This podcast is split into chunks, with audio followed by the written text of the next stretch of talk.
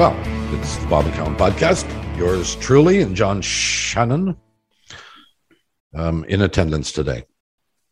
And uh, we get, I can see, Yeah. we uh, we get to talk to one of our uh, our buddies, our pals.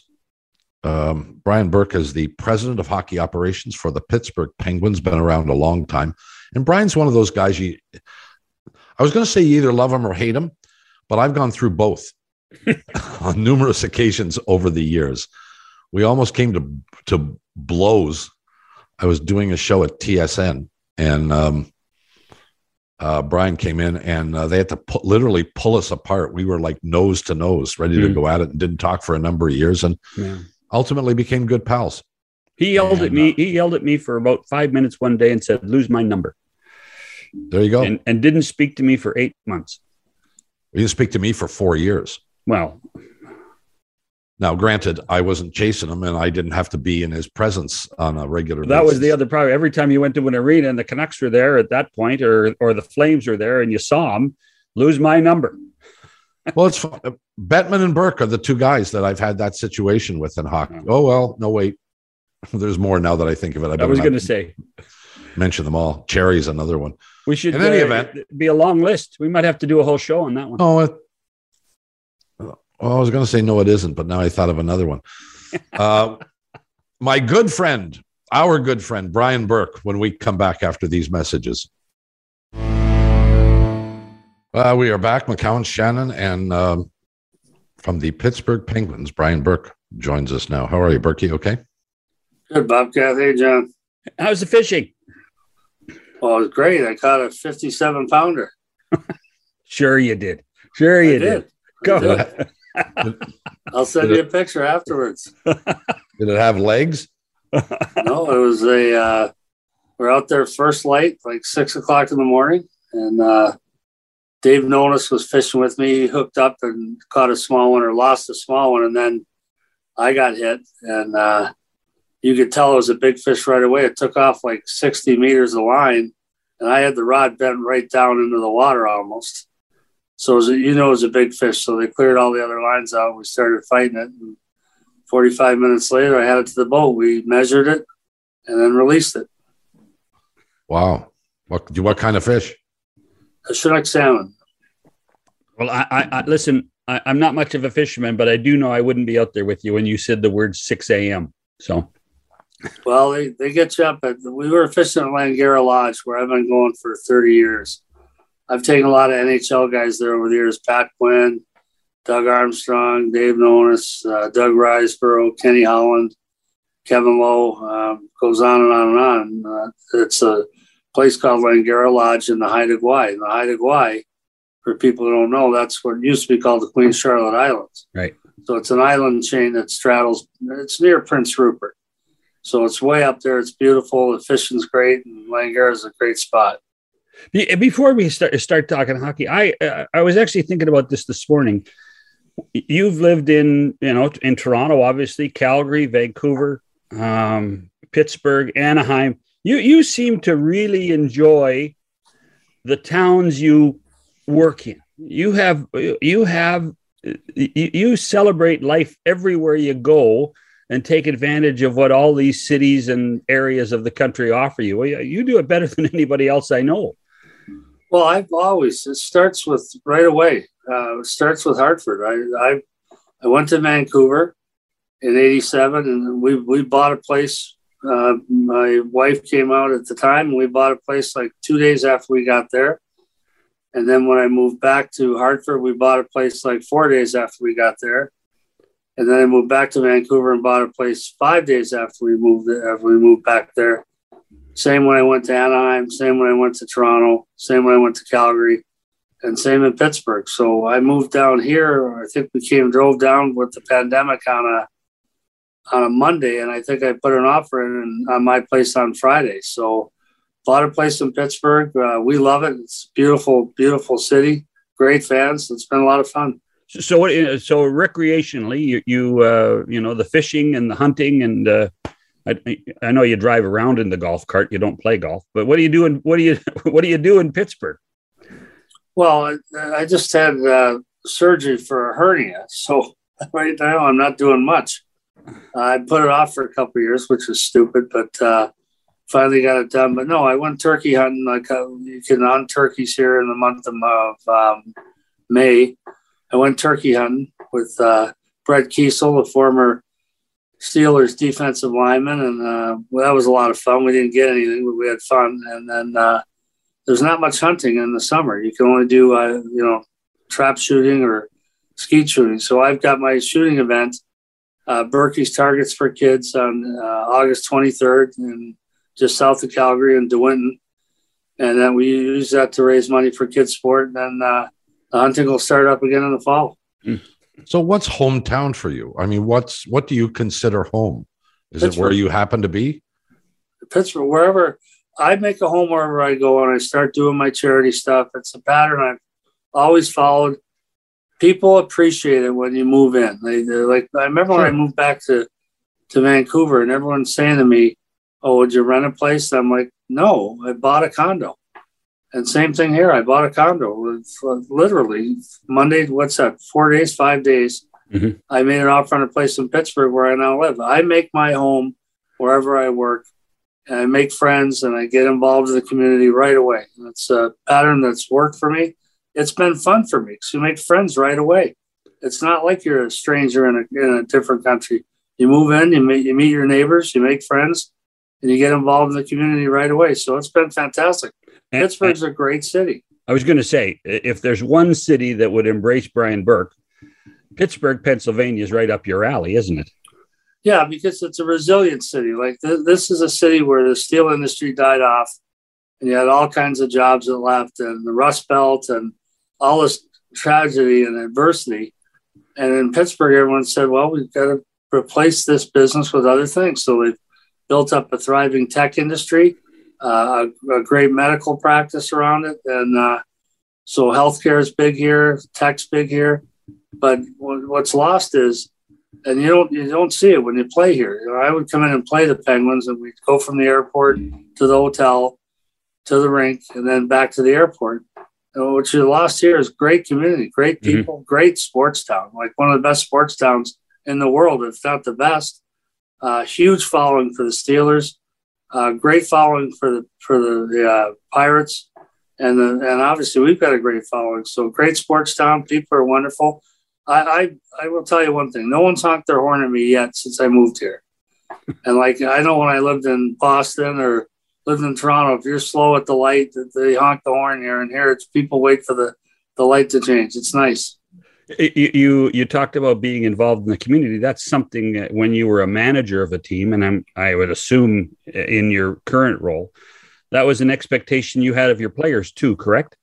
Yes, that was uh, one thing when I first came, my first team job was Vancouver, and the Griffiths family owned the team at that time, and they were already big on community involvement. And you know, I, they started Canuck Place after I'd been there for a while, and it's still there. I actually, when I came back from Langara on Saturday fishing, I dropped three fish off at Canuck Place. Hmm. They have a, a, a salmon barbecue for the families the next day. And I've been doing that ever since I've been fishing here. So um, it started with the Griffiths family, and then we took it to a much higher level. And now, yeah, it's been part of what I expect my teams to do. It's part of the fabric of where we live. But that was all in place when I got here in Pittsburgh. David Morehouse was the CEO, and that was a, a staple when I got here. So we're just trying to build on that. Now, I know you kept your residence in Toronto for a long time. Have you still got it? No, I've got a place. I rented a place in Toronto, but no, I no longer own that home. Oh, okay. That was a good spot. Yeah, it was. You know, you sit on great. the back deck and watch the birds, right? Yep, it was perfect. Well, let's uh, let's get to uh, the business of the game.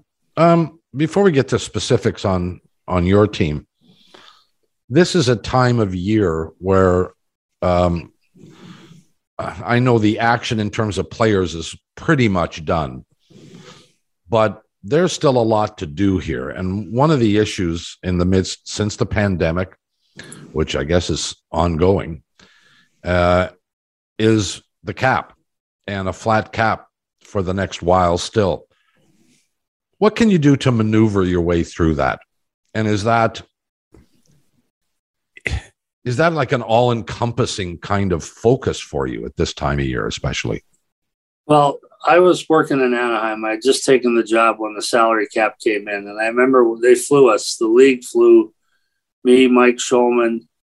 Uh, I think that was it. Maybe uh, Tim Ryan might have gone too. To the, the league wanted to explain the salary cap to us and how it worked. And it was clear at that time it was a sea change for guys like me where there was no salary cap and you could make a deal and you could go over or under whatever. There was never any discussion yeah. of can you fit this guy in. It's, it's all about your budget. So guys like me that came up with teams that watched the money, we've always had a cap, but we called it a budget. And you could go over a little bit, but you know, I remember one a huge trade that I was going to make in Anaheim involving Keith, uh, Keith Tkachuk was vetoed by ownership because of the salary cap. They said we're not going to interfere in your decisions as far as the hockey team, but that will put us over by a million bucks. You can't do it. So we've always had a cap. Even when I worked in Vancouver, even when I worked for Pat Quinn, it was called a budget. So it hasn't been that difficult. Uh, the better your team is, the more cap issues you have. And we've been a competitive team. We've won two cups. We've been in the playoffs for 16 straight years, unmatched number of teams in the in the cap era. And uh, we've we've been an excellent team. And the fact of the matter is that produces heartache for you on the cap. So we've been up against the cap since I got here, and we still are. But it's the cap is the greatest thing that's happened in pro sports in, in the NHL for sure, and we have to live with it. Well, one of the things that I think you've been a proponent of that is talked about is the ability or lack of an ability to trade cap space because there are teams and there always are teams that are you know well below the cap and sometimes have to get to the minimum. And it's been discussed the ability of of teams to simply trade cap space. Is there any progress on that? Um, i think it, in effect that's what happens now. I think mm-hmm. if you look at these deals like you know for example if you have a player at the at the at the uh, at free agency, one team was looking to move a five million dollar player, and the price tag was a first round pick. Yes, we'll take that player, but you have to include a first round pick. Well, that's buying cap space in my mind. So, in, in practical effect, it's happened. Can you flat out trade cap space for an asset? I don't think the league would allow that yet, but in effect, that's exactly what happens. So, you don't propose necessarily a dramatic change in the rules and regulations? No, I don't think so. I think everything's worked pretty well. People can complain about uh, LTIR, the long term injured reserve, and and that is a problem. It was a problem with the first Cup team and the second Cup team in in Tampa. Uh, but the league said all the rules were followed, and that's the system we live in. So I, I think the system works great. So when you negotiate, when you're in the midst of negotiating a contract, how often does cap space come up or the limitations of the cap in those discussions with the agent? Um, about every 60 seconds. I mean, the fact of the matter is, yeah. it's, it's something you can't go over. You can go over in the off season, but you can't be over once the season begins. So it's not like it's negotiable. You've got to hit your number. So it's a constant. If your team's a good team like we are, and we are bumping up against the cap, it, it, it dominates and occupies our thinking 24 7. Talk about it all the time. So you and Ron, the discussions. Bef- I mean, your your two big signings this offseason were getting Chris Letang and and, and Evgeny Malkin back uh, under contract. Um, how, how did how would the internal discussions have gone to make sure that these guys could understand that you have cap issues? Well, I, I, think players understand it. The issue would be if you're a good enough player, that's really their problem. In other words, if you're a star player, if you're Nazem Kadri, say, or uh, you know, like another player like John Klingberg, the, the cap is that's your problem. If, if you play for Dallas and, and you can't sign this guy because the cap, that's your problem. The better your team is, the more cap issues you have, and you have to deal with them. So Tampa wins the first cup, and then they got to trade Coleman. They got to trade Goodrow. That, that's the way it works. So um, with us, the discussions would be, okay, a team would call and say, we're interested in John Shannon. And of course we wouldn't be, but if we were, why not? We'd say, we'd say, all right, what does he cost? What can you take back if it puts us over? So the the discussion center on what you can afford. So you say the players who are both unrestricted free agents in Chris Letang's case and Evgeny Malkin's case, it was like, all right, how can we make this work where you come in at a salary that makes sense and you have to work with us on it. So what went down with both players is a little more term probably than guys their age would normally command, but salaries that worked within the cap for us. So, so the, that, the, uh, you you will diminish the salary in the later part of the deal. Is that accurate? No, even if it's a flat deal, it's it's not so much diminished. But if you're if a guy says I want just to make the math easy, I want thirty million dollars for the next three years, mm-hmm. ten million a year. You say, well, we can do it over the next four years, and the cap hit drops down proportionally. That might make sense. So that, that's the type of negotiation that goes on, and that's what we had to do with our two guys. So, what would you say to the critics that say, "Oh God, they gave them an extra year, and both of them are going to be close to forty when they're done"? I mean, come on, Brian, what are you doing? Well, I think with both players, I mean, you're talking about both players have had exceptional careers. Both have been largely injury free the last couple years. Malkin, a notable dis, uh, uh, distinction there that he missed half of each of the last two years, but in his career, he's been available for play remember the greatest, the old cliche, the number one ability for a player is availability. And they've been available and they've been really key players for us. They're both great guys. So yeah, we're, we're that's the concession we made to make it work. Keep the group together and take one more run at it. How, how do you how do you balance loyalty versus on ice effectiveness? Well, I, I think you have to. Everything has a value. So at some point, if a player asks for too much money, he's not coming back. Then at that point, your loyalty has to be secondary to what works for the team financially. So every negotiation, you're keeping that in the back of your mind. The guy who wants $15 million a year is not coming back here. So the fact of the matter is that's the balancing act you, you undergo whenever you deal with these players. But you're talking about two pretty serious players, pretty important players, and not just for the Pittsburgh Penguins. These are guys that could go almost anywhere and make a contribution. How, how much how much did uh, Sid get involved in in helping you? Not much. Just uh, Sid's great. Like he's he's a great asset to us. Hexy keeps him involved because he is the captain. He keeps him informed. But as far as being involved or saying yes or no, or maybe you could do this or do that, that doesn't happen. Sid doesn't want that on him. With Brian Burke, um, do you have limitations on incentives that you can offer? Yep. Oh yeah. And and are you in favor of incentives? Do you try and maximize those incentives at least where appropriate? Yeah, you can use them in certain circumstances. They're not available to all players, but you can use them certain circumstances. Yes.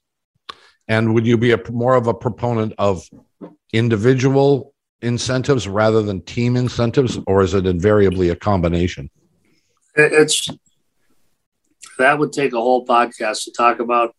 Um, in general, it's a last resort in my mind. You just do a contract if you can. You don't worry about that. But but those are those are scenarios, entry level deals, and players over thirty five, correct? Yes. So, yeah. Uh, so uh, we actually act, would have to fly to New York and have them explain the salary cap to us for to understand it. I think. Yeah, I, it, it's not worth wasting time on this this podcast to talk about that. There he is. Now he's running our podcast, Bob. Yeah, well, we appreciate the help. You know, you can always use assistance, especially from Brian Burke. well, I'm going to waste time talking about individual player bonuses with Bob McCown and John Shannon, two guys that have much bigger fish to fry. So, okay, so um, I, I I've been a Mike Matheson fan since he played junior hockey. Um, he seemed to come into his own in your town in Pittsburgh. He played much better than he did in Florida. But is Jeff Petry that much better, or how, how do you how do you how do you justify that trade? Well, we view it. We view Jeff Petry as an upgrade on our team for sure.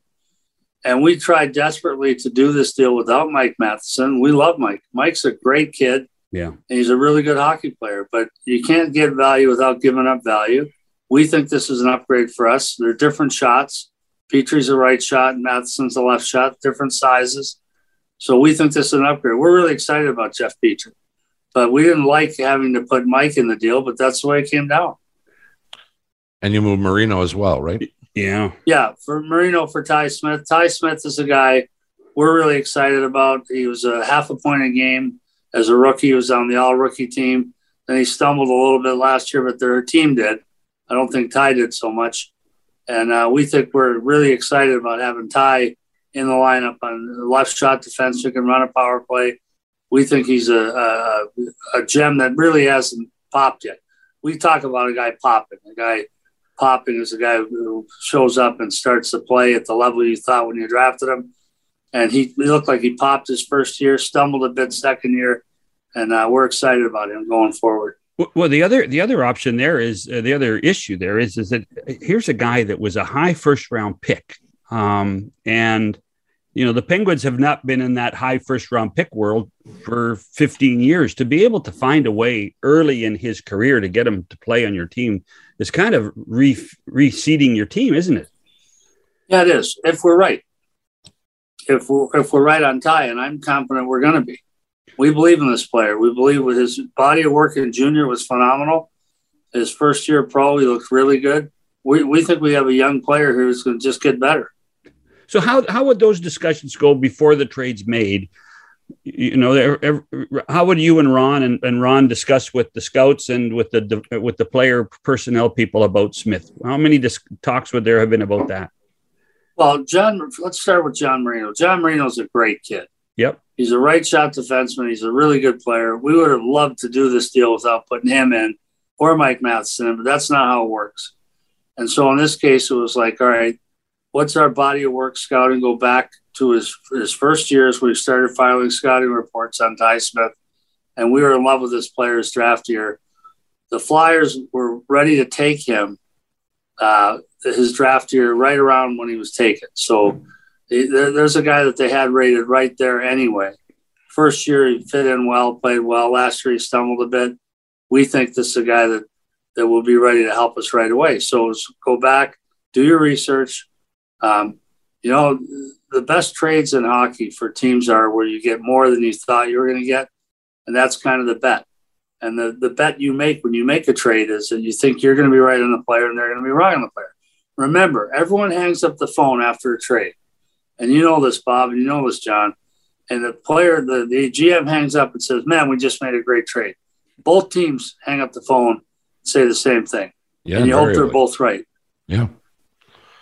I'm intrigued by um, what your philosophy is. I have a number of questions on this regard, but philosophically, do you want to have a team that excels offensively or excels defensively? Or are you is is the answer to that question dictated by the talent you have right now? Well, uh, yes. I mean, anyone who tells you it's not dictated by what they have right now is should be doing something else. The fact of the matter is, um, you're going to have to play to your strengths, regardless of what type of team you have. If if you can't score goals, you better be able to stop goals. Better better be able to prevent them. Um, what we are have built here with Mike Sullivan and Ron Hextall's really a firm believer in this, as am I, is we play Pittsburgh Penguins hockey. We play fast hockey. We try to not have the puck in our end for very long. We try to generate consistently generate offensive chances. We are a, a, thinking team. We are a feet a foot speed team. So we rely on our brains and our feet and we like to score goals, but we can we feel we can prevent them too. So there's no question about Penguins hockey is fast hockey, up tempo hockey, high scoring hockey. But philosophically, you would not always, in all the places you've been and all the people you've been around and worked with, you would not always be on the same page. I would assume that you would have general managers, you would have had coaches who have a slightly different or maybe dramatically different philosophy on the kind of hockey they want to play, and more specifically, different opinions on the players that you may be considering acquiring. At the end of the uh, day, does that become problematic? No, absolutely. It's important. I think that that type of discussion is critical to make your team better. Like, there's no point in us bringing in players that our coach doesn't like. We really like our coach. We think Mike Sullivan's the top hmm. coach. Mm. So we're not going to fight with him over players. And it's, it's always been this way. So I would call Marc Crawford when I was in Vancouver and say, I got a shot at getting McCown. what do you think? And if he said, I hate him, then we'd move on. Well, he would be said, right. if he said, I like him, then we continue the discussion. You, you don't you don't make your trades in a vacuum. You never want to get a player and then the coach turn to you and say, What the hell am I going to do with this guy? That's dysfunctional as an organization. So yes, Bob, you have dissent, you have differing views, and you have to reach a consent. And at the end of the day, you reach a consensus. And at the end of the day, we have a GM. His name is Ron Hextall, and he's excellent, and he makes the final call. But yeah, we get input from everyone. It's actually a constructive, uh, interesting process where people will say, I don't think we should do this deal. But then if the group says we do, then we all keep our mouths shut and we do the deal. How I, often does that? Just sorry, John. Uh, yeah, uh, no. one more. How often does that happen? Uh, you know, a, a dispute internally about whether to pursue a deal or not with a particular player. Well, I remember one of my first meetings um, when I was there, when I worked for Pat.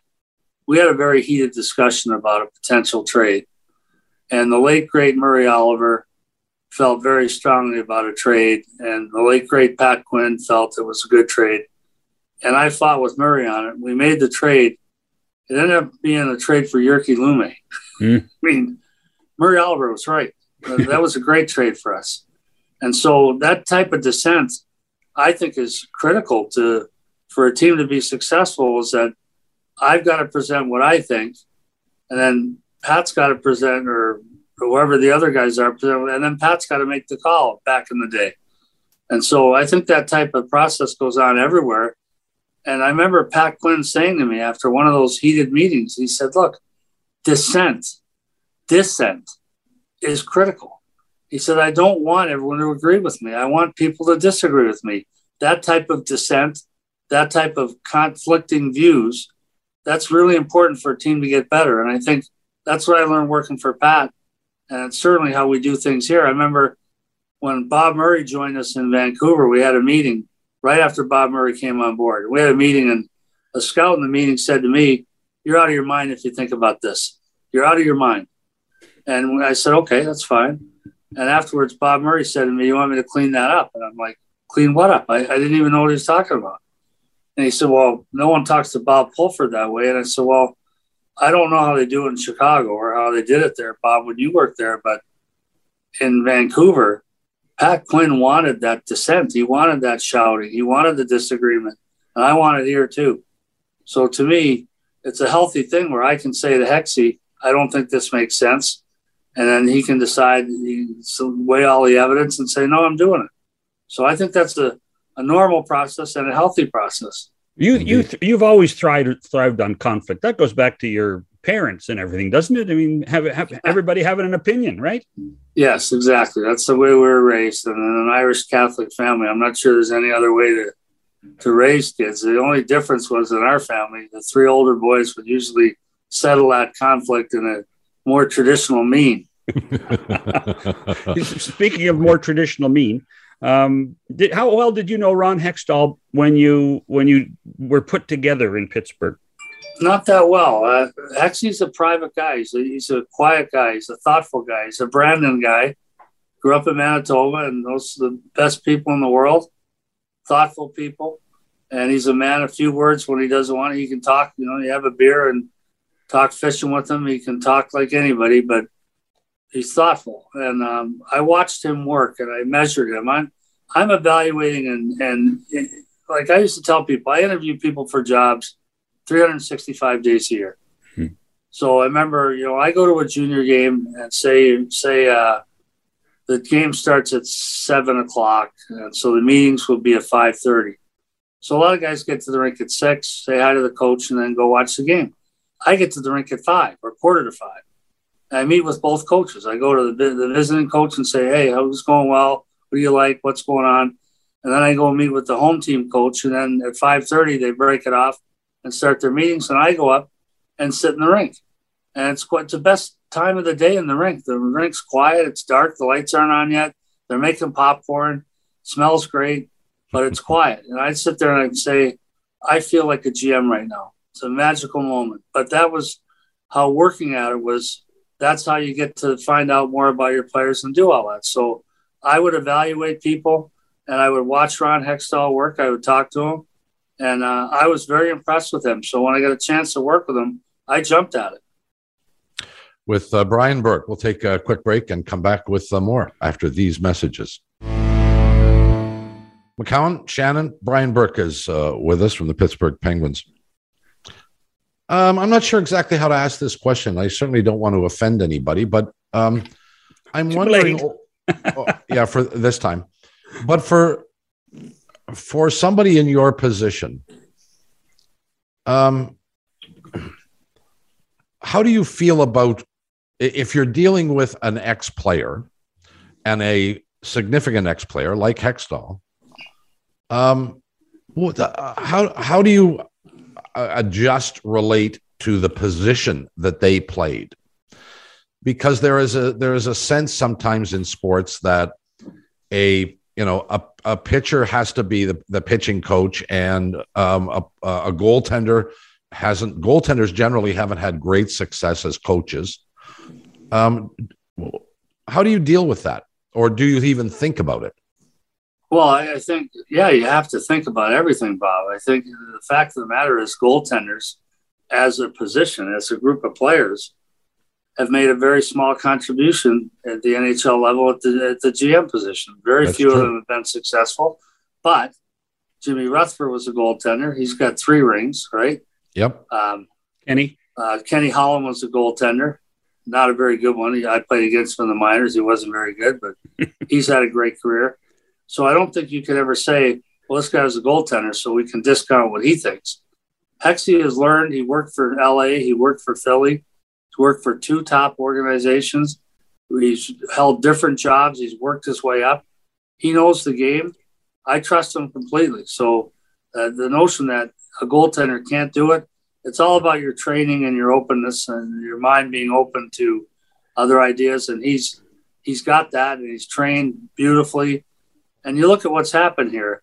We've had cap problems since we got here, and Hexy's gone and found good bargain values signing important players for us at good salaries ever since we got here.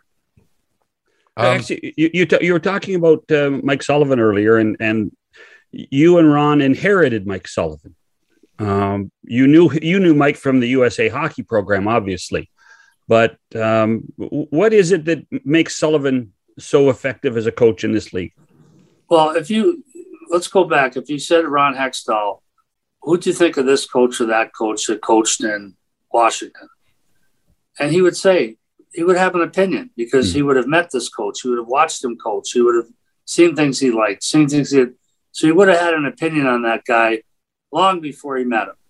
And yeah, I worked with Sully uh, in, in the World Cup, but I knew Sully before that because he was a coach in Providence. I watched him in Vancouver, watched him work his way up, and I always admired him. So um, I, I wouldn't say I knew Mike Sullivan because of the World Cup. I knew Mike Sullivan because it's our job to know people. And like I say, going to the rink early and meeting with the coach, like I still do that to this day. I'll go early and go over to the other side and say to the coach, "How you doing?" Even guys I don't know. I'll walk up and a guy will say, "Hi, I'm Rod." Remember, I met Rod Murray one night in Providence. Went over to say hello. He said, "Can I help you?" So no, I just stopped by to say hello. So I think that uh, with Sully, we all had a sense of what a good guy he was. He was a real honest player. Played over 700 NHL games, mm-hmm. and that's not you know that's not easy to do. And he wasn't a great great player. He wasn't a superstar.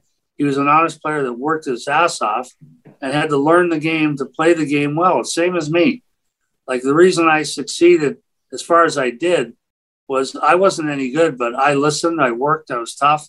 And so you have to become a coach's friend where the coach knows he can trust you the last minute of the game and all that. That's what Sully was as a player. So I'm not surprised he turned into a, a successful coach. I, am really impressed with him. Our preparation, our practices, uh, the, the work that goes into how our team plays is really impressive. Do you believe coaches have a a critical lifespan as coaches on one team? that eventually the message gets lost on the players? Yes. But I also believe that that, that lifespan, that shelf life, is is dictated by how smart you are, how reasonable you are, how well you listen, how well you adapt. I think the harder you are on your players, the shorter the shelf life. So I think you and our coach is a thinking coach, a teaching coach. He'll try to talk you into the reasons to do this rather than threaten you. And so you have a much longer runway, a much longer shelf life as a thinking teaching coach than you do as an old school coach. And that's evolved obviously. The millennial player is different than it was than he was mm-hmm. 10 years ago, 20 years oh, of ago. Course, yeah. Coaches had to evolve too. Yeah. Who's the longest serving coach right now in the NHL, guys? Is I think it's Jon Cooper. I was going to say Jon Cooper. Coop and then Sully, I think. Yeah. Yeah. Uh, it's not very long when you think about it, though. It's no. like it's eight years. But that's a problem. Like that. That's a problem in our industry. The, the the quick firing of coaches and GMs is absurd in our league and in pro sports in general. So I've I've made that rant on TV a number of times. I really believe it. I think change is too quick. And I think that you're dealing with 32 teams now. Mm. And that math has changed. I remember saying this to you guys in the room as we would add expansion teams, and Tampa came in, and, and uh, who else came in with Tampa Ottawa. that year? Ottawa, Ottawa, came in that year. I remember everyone saying, "Yeah, yeah, we got two more, two more jobs for GMs." I'm like, "Yeah, yeah," and you got two more teams that'll knock your team out in the playoffs. So the math, when I was a rookie GM, you remember when there were five teams that missed the playoffs? 21 teams and 16 yeah. teams made it. Sure. Yeah. So it was pretty simple to get back in, make a couple small deals. Now you can miss the playoffs and miss for several years, many years, and still not get back in there. So the math has changed, and I don't think the ownership, not our ownership, because they've been great, but I don't think the ownership groups around the league have, have taken note of the math. So after the first round, there's eight teams left.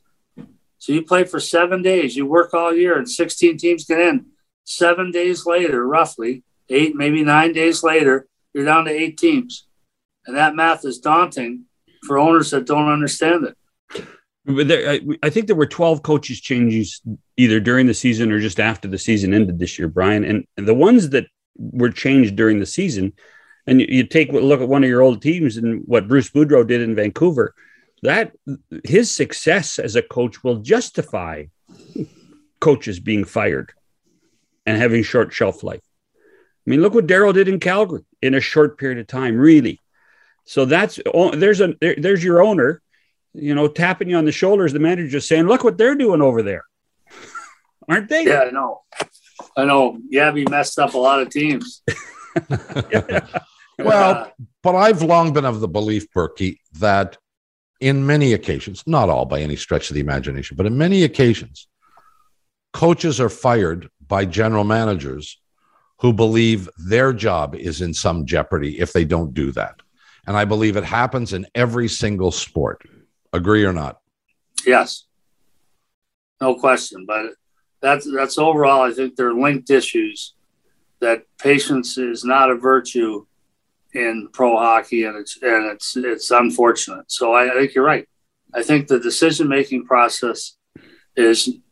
I always looked at my team and said, "Are we good enough to win? If we're good enough to win. I expect us to to win, to be in the playoffs. We're not good enough to win. That's my fault. I'm not going to make a coaching change. That thinking has changed now. So, so when we hear, "Oh, the coaches lost the players," Uh, how much influence do the players have in all of this? Oh, they have a lot. They always have. The, no- the notion is that that's a recent development that players have strength in the room as players that they didn't have before. They've always had that strength. And yes, you can lose the room. You can you can get off course with your team and lose the room completely, and it's almost impossible to get it back. So that's a real thing. When people talk about a player losing the room, that's a real thing. That's a series of body blows to the, to the coaching from the coach to the players, where the players say, "Well, that's not right," and you got to think at least a little bit like what works for the group. Yeah, but eh, but have you ever walked into a room as as a manager or as the president of hockey operations and said, "Boys, I'm not firing that guy. I'm going to fire some of you." Yeah. And the I, reaction is what? I've walked in and told teams that. I've walked in and told teams I'm not trading anybody. like I remember the, the, the year I think it was 9-11, we had a terrible start. I think we were three, eight, and four. And I called a team meeting and I said I had I put a list of uh, attributes up on the wall: winning battles, losing battles, winning face-offs, losing face-offs, uh, getting pucks deep, whatever. And I went through and I said to the guys, last year we had a great start. We did all these things. Here's what we're doing now. We have a terrible start. So I said, the logical assumption is I'm going to fire a couple guys at here or fire the coach. I'm not firing the coach mm. and I'm not trading anyone. I believe in this group. I said, I will give you my word that I will leave this team intact. I had a couple ice time issues, a couple players that wanted out. I said, other than these two guys who knew who they were, and I named them, other than these two guys who I will free, feel free to trade at any time, I'm going to keep this group together which makes me either the smartest guy in Western Canada or the dumbest. Uh, speaking of Western Canada, and hang uh, on, and we went on a tear. We played like seven thirty winning hockey after that, and made them at hundred points. And Was that uh, that wasn't the Dan Cloutier year, was it? I, would have to look it up. Okay. Um, speaking of great speech. Um, oh, are they, aren't they all with you? I mean, come on now. Um, speaking of Western Canada, two players, Americans, decide they want one way or the other out of Calgary. Does that raise a red flag of you know players not wanting to play in, in Canada for you? Well, I mean, you got to first off, I work for a U.S. based team, so it's not an issue that's affected us in any way. Correct. Uh, but I think it's it's it's a fair thing for people to say, what does this mean? I know one thing. When I worked in Calgary, I loved working in Calgary, and the players loved playing there. So this this is tax driven more than anything in my mind. It's uh, I remember talking to our players one time in Calgary. Someone was saying about getting traded here or there, and I said, "You guys will look back when your careers are over. You will look back, and you will look back on this time in Calgary, and you will say." The best years I spent in my life in the NHL were the years I spent in Calgary, with the Calgary Flames where people loved the game and people loved you. People cared about you and cared about the results and cared about the standings. And you're in a great city. And I said, don't ever forget that. And I guarantee you, one or two or three or four of those guys that heard that speech will remember that and say he was right. So it's it's got to be, I think, tax driven mostly, but I, I don't think there's uh, they're playing in Canada is special still in my mind for working for having worked for three Canadian teams um, and and felt privileged to do it. By the well, way, uh, both of, by the way, both of those players have gone to the Eastern Conference and, and, will create more headaches for you now than ever before. Yeah, that's that's that, that's a problem. But that's look, the, the teams get better and get worse. They add players, they they subtract players. Um, our job doesn't change. Our job is to win, and if the teams that we're playing get better, that's fine. We think we got better too. Uh, you talked about, you know, being in markets like Pittsburgh where you come to the the red light and you don't get honked at. Where you, I, I know for a fact because you and I socialized on a few occasions. Um, you got recognized everywhere you went in Toronto, and I'm sure in Calgary and in Vancouver as well. Uh, a lot of it has to do with the kind of personality that you have and whether you like that or can accept that or whether that really bothers you. Don't you believe that? Yeah, but I, I you got to remember, my first job was working for Pat Quinn, and I remember uh, uh, really early on, my first year there, a columnist in Vancouver wrote something was really tough on me, and I was really upset. And Pat Quinn called me in and said, he said, you got to stop this right now. Why are you reading this? He said, you have to put this aside. You cannot let this be part of the fabric of your decision making, your life. You can't let it get you down. You got to ignore it. And it was a great lesson. I took it to heart. So I, I, I truly don't care. But I, I love the fact that the passion for hockey is that, yeah, in Toronto, I get recognized everywhere. And most of them are really nice. The odd person will lay into me about trades I made or Phil Kessel sure. or whatever. But the, most people are really nice about it. But um, the passion that follows the game around is critical to our success as a league. And so, yeah, that's that's. Uh, I mean, I, I got recognized yesterday. A real nice guy. I was having breakfast with my girlfriend, And uh, as I walked, as he walked out, he stopped saying, "Love the Pens. Thanks for coming here." You know, just a, just a fan. So it does. It happens in Pittsburgh. It happens everywhere. The best part, if you don't want to get recognized, the best part was the pandemic because everyone had a mask. Well, on. yeah, yeah, no kidding. I'm Well- not sure you can find an upside of the pandemic, Brian, but okay. Yeah. Well, and I think you probably would agree. I know that uh, to a much lesser extent, this is, happens to me. I, I got no problem with somebody saying, Hi, how are you? Or one quick question, or, you know, um, it's when they pull up a chair at dinner. When you're sitting having dinner with somebody and they pull up a chair and start, they want to know, answer every question. I I mean, a that's, a, that's a bit much. And you get that too. I got on a plane in Vancouver one time when I was GM. So I went there. What did I go there in '98? And um, I sat down in business class. I think it was it was Air Canada, and the guy next to me said said out loud. He said, "Good God, I can't believe this. I get Brian Burke for four hours." and I said, "You can ask one question before we take off. You can ask one question after we land. Otherwise, no, this isn't Brian Burke's show and tell for four hours. I got work to do. Good for you. Good for you. Well, you have to sometimes. Yeah. Yeah. Quick, John, we got to go. Yeah, it just uh, you know, we haven't talked about the ownership change. You're you're now part of a conglomerate uh, with the Fenway Sports Group. How has it affected your job, and how does it affect the club? Well, I'm watching soccer for the first time in my life. Um, Liverpool won this weekend, so they they won the first of the championships that are available to. We have a series of them that we're eligible for, and I'm looking for. I'm actually look, trying to plan to go to Liverpool for a game. I've never been, and I think that would be bucket list stuff to see a game there. They've been great. Fenway Sports Group. They own the Red Sox. They own uh, Liverpool. They own us. They own uh, Fenway Race or Roush Racing, uh, NASCAR team. They've been terrific. They they ask a lot of questions. you They're forgot really the big guys. team. You forgot the big team, the Red Sox. He mentioned Oh, them. the Red Sox. I thought I said the Red Sox. No, you did. Oh, okay. Yeah. John's hearing No, isn't that Red great. Sox, Liverpool, Penguins, Fenway, Mhm. uh, uh, Roush uh, Racing Group, and uh, and they're looking to add too. So that's they're not done yet. So they've been great to work with and work for. They've been terrific. Well, Burkie, uh, we wish you good luck with uh, going to see Liverpool, assuming that happens sometime soon. Try and stay. Don't awake. forget to sing the songs. No, just Yeah, try and well, stay awake. It's Bob such a McCown- boring game. Bob McCown nailed me on TV one time where he said, I went to a Toronto FC game and he said to me, Tell me you weren't at that game. I said, I was there. I was cheering. And he said, Okay. Were you there when the game ended? And I was like, You bastard. No, I wasn't. By the way, I still remember you celebrating the Stampeders victory. So you, it's it's not as if you, this is nothing new. You love you loved your sports teams, and Yeah. when the Stamps won the Grey Cup, you were right there on the field with them. So Nik Lewis was out there on a horse. He, he rode, he grabbed the horse off a pick six and he was riding at BC Place on a horse. I'll never forget that.